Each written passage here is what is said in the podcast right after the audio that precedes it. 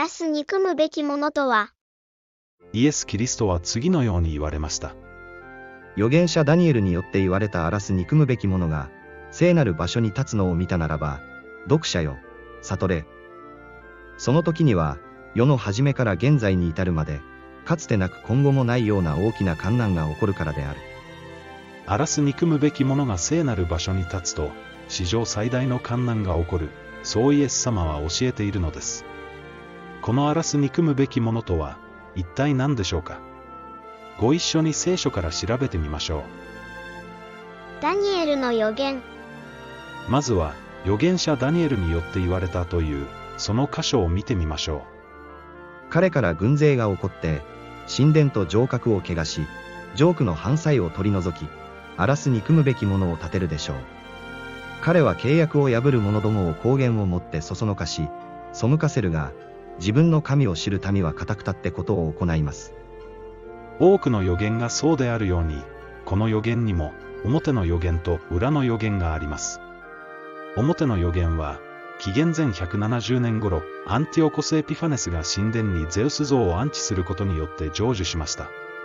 とはいえ、イエス様が、荒らす憎むべき者が聖なる場所に立つのを見たならば、と言われたのは、紀元後のことですから、別のことについて語られたのは明らかです。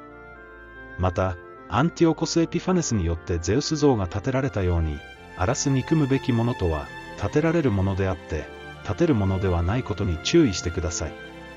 何者かによって、荒らす憎むべき者が、聖なる場所に建てられるのです。聖なる場所？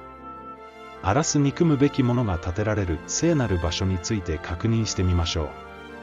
多くの神学者が、これを未来に立つ第三神殿だと教えますが、そうではありません。この世界と、その中にある万物とを作った神は、天地の主であるのだから、手で作った宮などにはお住みにならない。今後、どのような建物が建とうとも、そこに神様はお住みになりません。そんな建物をイエス様が聖なる場所と表現することはないのです。聖なる場所、聖女、神の宮、それは教会のことに他なりません。このキリストにあって、建物全体が組み合わされ、主にある聖なる宮に成長し、そしてあなた方も、主にあって共に建てられて、霊なる神の住まいとなるのである。いつ建てられるのか。荒らす憎むべきものは、いつ、教会に建てられるのでしょうか。その62週の後にメシアは立たれるでしょう。ただし自分のためにではありません。また来たるべき君の民は、町と聖女とを滅ぼすでしょう。その終わりは洪水のように望むでしょう。そしてその終わりまで戦争が続き、荒廃は定められています。彼は一周の間多くの者と、固く契約を結ぶでしょう。そして彼はその週の半ばに、犠牲と供え物とを拝するでしょう。また荒らす者が憎むべき者の翼に乗ってくるでしょう。こうしてついにその定まった終わりが、その荒らす者の上に注がれるのです。まず注意してください。ここに書かれた彼を未来の独裁者だと考える人がいますが、これはイエス・キリストに他なりません。彼は多くの人と新しい契約を結びましたが、3年半の宣教の後、自らが供え物となって、犠牲制度を終わらせたのです。荒らす憎むべき者が聖なる場所に立つのは、その後です。つまり、メシアが立たれて間もなく、荒廃が始まるということです。この荒廃については、次のように書かれています。その角の一つから、一つの小さい角が出て、南に向かい、東に向かい、麗しい地に向かって、甚だしく大きくなり、天の衆軍に及ぶまでに大きくなり、星の衆軍のうちの数個を地に投げ下して、これを踏みつけ、また自ら高ぶって、その衆軍の主に敵し、そのジョークの反罪を取り除き、かつその聖女を倒した。そしてその衆軍は、罪によって、ジョークの反罪と共に、これに渡された。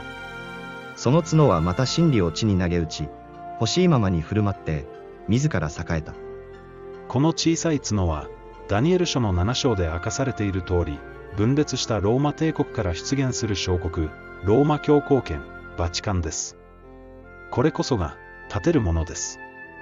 歴史が証明する通り、この勢力は教会を踏みつけ、高ぶり、真理を地に投げ打ちました。このものによって、荒らす憎むべきものは、もう立てられていると考えられます。また注意してください。ジョークの犯罪を取り除きとありますが、これを犠牲と供え物とを拝するというキリストの功績と混同してはいけません。ジョークの犯罪と食材の捧げ物。私たち日本人からすると、どちらも似たようなものに感じられますが、これらは全く別物です。ジョークの犯罪。小さい角が取り除くジョークの犯罪について詳しく見てみましょう。ジョークの犯罪、は、タミード、これは常にタミードという言葉に定冠詞がついたもので、祭司によって定期的に捧げられた供え物のことです。予言的には、神に仕える祭司の働き、すなわち真の礼拝を指すものと思われます。しかし、誠の礼拝をする者たちが、霊と誠とをもって父を礼拝する時が来る。そうだ、今来ている。父は、このような礼拝をする者たちを求めておられるからである。神は霊であるから、礼拝をする者も、霊と誠とをもって礼拝すべきである。兄弟たちよ。そういうわけで、神の憐れみによってあなた方に進める。あなた方の体を、神に喜ばれる、生きた、聖なる供え物として捧げなさい。それが、あなた方のなすべき霊的な礼拝である。これがジョークの犯罪です。すなわち、自分のために生きることをやめ、主のために生きる。それが聖書の教える、誠の礼拝なのです。それなのに、現代、多くのクリスチャンが、主のために生きず、自分のために生きています。これこそが、ジョークの犯罪が取り除かれた証拠ではないでしょうか。教会に何が建てられたのか。一体、どうしてこうなってしまったのでしょうか。ローマ教皇は、教会に何を打ち立てたのでしょうか。教皇が打ち立てたのは、聖なる契約に対抗する、偽の教えに他なりません。具体的には、安息日と実会の変更です。彼は、意図高き者に適して言葉を出し、かつ、意図高き者の生徒を悩ます。彼はまた時と立法とを変えようと望む。生徒は一時と二時と半時の間、彼の手に渡される。これこそが、聖なる場所に建てられた荒らす憎むべきものだと考えられます。別の箇所では、荒らすことをなす罪と書かれています。それから、私は一人の聖者の語っているのを聞いた。また一人の聖者があって、その語っている聖者に向かって言った、上空の犯罪と、荒らすことをなす罪と、聖女とその囚軍が渡されて、足の下に踏みつけられることについて、幻に現れたことはいつまでだろうか、と。本来、聖女に置かれるべきものは、契約の箱であり、その中身は実会です。ところが教会には、もう正しい実会は置かれていません。実会を破ることは不法であり、破らせるものは不法のものです。誰がどんなことをしても、それに騙されてはならない。まず廃墟のことが起こり、不法のもの、すなわち、滅びの子が現れるに違いない。彼は、すべて神と呼ばれたり拝まれたりする者に反抗して立ち上がり、自ら神の宮に座して、自分は神だと宣言する。予言の通り、ローマ教皇は神の宮である教会に座し、自らを神の代理人と名乗り、時と立法を変えようと望むとあるように、安息日と実会を変えました。この偽の教えは、宗教改革をもってしても取り除かれることはありませんでした。そのせいで、教会は現在も安息日を汚しており、実会を捨てるようになってしまったのです。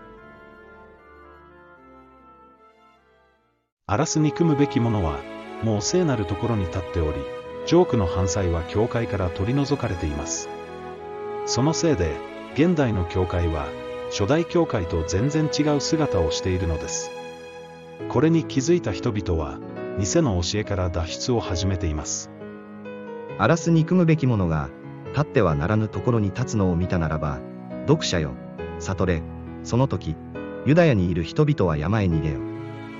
ある人は、誠の礼拝を取り戻し、自分を生きた聖なる供え物として神に捧げるべく、安息日を守れるような仕事に転職したり、休むことを公言したりしています。またある人は、兄弟を助けるべく、日曜礼拝をやめ、実会の正しい教えを述べ伝え始めています。あなたはどうでしょうか？あなたにとって、主に従うことは、自分の生活よりも優先度の低いことでしょうか？誰でも、父、母、妻、子、兄弟、姉妹、さらに自分の命までも捨てて、私のもとに来るのでなければ、私の弟子となることはできない。自分の十字架を追って私についてくるものでなければ、私の弟子となることはできない。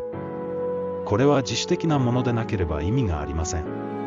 主のしてくださったことを思い、この王に全力でお仕えしたいという人でなければ、王国の一員とはなれないのです。思い出してください。あなたを買い取るために、どんなに大きな支払いがなされたのかを。しかし、まだ罪人であった時、私たちのためにキリストが死んでくださったことによって、神は私たちに対する愛を示されたのである。主は、私たちが決して滅びないように、最大限の愛を示されたのです。それは何のためでしょうか？そして、彼が全ての人のために死んだのは、生きている者がもはや自分のためにではなく、自分のために死んで蘇った方のために、生きるためである。この大きな愛に応えましょう。荒らす憎むべきものを捨て、ジョークの反対を取り戻すのです。主が私たちに何をしてくださり、何を求めておられるのか、今一度聖書から確認する必要があります。正しいのは、いつだって聖書だからです。